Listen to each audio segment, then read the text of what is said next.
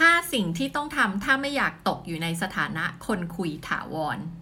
เชื่อว่าหลาย ๆ คนนะคะ คงเคยผ่านประสบการณ์แบบนี้มาไม่มากก็น้อยนะคะ ที่แชทคุยกันตอนแรกรู้สึกเคมีดีมากเลยนะคะ ผ่านไปอาทิตย์หนึงก็แล้ว 2 อาทิตย์ก็แล้ว 3 อาทิตย์ก็แล้วเขาก็ยังไม่ขอเจอเราสักทีหนึ่งนะคะ มารู้ตัวอีกทีหนึ่งเดือนหนึ่งกลายเป็น 3 เดือนกลายเป็น 6 เดือนกลายเป็นปี และน่าตกใจมากค่ะเพราะน่าเห็นคอมเมนต์ของหลาย ๆ คนนะคะที่คุยกับใครสักคนหนึ่งเป็นปี ๆ แล้วยังไม่เคยเจอกันนะคะแล้วก็นึกว่านั่นนะคือความสัมพันธ์แบบเป็นแฟน หารู้ไหมนะคะเขามีสามีเขามีภรรยาเป็นตัวเป็นตนนะคะเขาอาจจะมีกิ๊กอีกหลายคน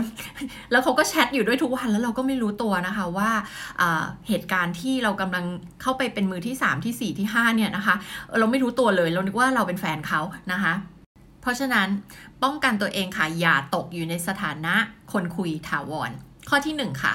คุณต้องไม่แชทกับเขาเยอะค่ะในช่วงแรกนะคะ ไม่ว่าคุณจะเจอคนคนนี้มาจากทางช่องทางไหนนะจากเพื่อนเป็นเพื่อนของเพื่อน รู้จักมาจากอีเวนต์ไหน หรือว่าออนไลน์ก็ตามนะคะ คุณห้ามแชทกับเขาเยอะค่ะนะคะด้วยความที่ยุคนี้มันสะดวกสบายเนาะมีแชทแล้วแชทมันก็เป็นอะไรที่ง่าย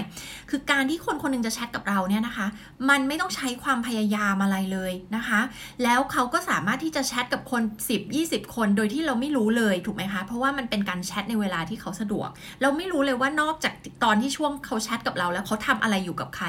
นะคะ เพราะฉะนั้นห้ามแชทกับเขาเยอะค่ะ จะต้องรีบไปเจอนะคะแชทแชทช่วงแรกเนี่ยการแชทเยอะๆเนี่ยนะคะ มันทำให้ความตื่นเต้นหรือความอยากที่จะมาเจอกับเราเนี่ยนะคะ มันมีน้อยลงด้วย เพราะว่าอะไรคะการแชทไปเรื่อยๆเนี่ยมันทำให้โดปามีนหลั่งในสมองเขาแล้วนะคะเขาได้ความสุขแล้วนะคะ จากการที่ได้แชทกับเรา เพราะฉะนั้นอย่าแชทเยอะนะคะ อย่าแชทเยอะเด็ดขาด ข้อที่ 2 ค่ะ คุณต้องเจอเขาภายใน 1 อาทิตย์นะคะหรือมันต้องมีการนัดแนะอะไรกันแล้วนะคะภายใน 1 อาทิตย์คุยกันจริง ๆ แล้วอะสามสี่วันควรรู้เรื่องแล้วนะคะ เขาควรที่จะนัดคุณชวนคุณไปทานกาแฟไปทานข้าวอะไรเงี้ยได้แล้วนะคะ ต้องออกมาเจอกันค่ะ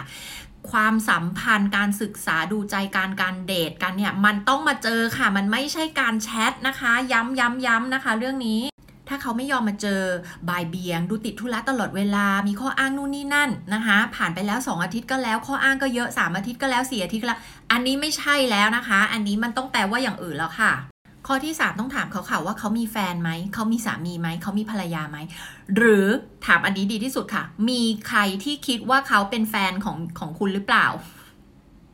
เพราะบางคนอาจจะบอกว่า ผมไม่มีแฟน แต่อาจจะมีผู้หญิงห้าคนที่นึกว่าเป็นแฟนของเขานึกออกไหมคะ กันนั้นแล้วเขาก็โกหกคุณได้ค่ะ แต่ถามไว้ดีกว่า ข้อที่ 4 แสดงจุดยืนของคุณว่าคุณมองหาความสัมพันธ์และคาดหวังอะไรในความสัมพันธ์บ้าง ข้อที่ 5 ถ้าไม่ได้ตามมาตรฐานนั้น ออกไปเลยค่ะ จบไม่ต้องรีรอน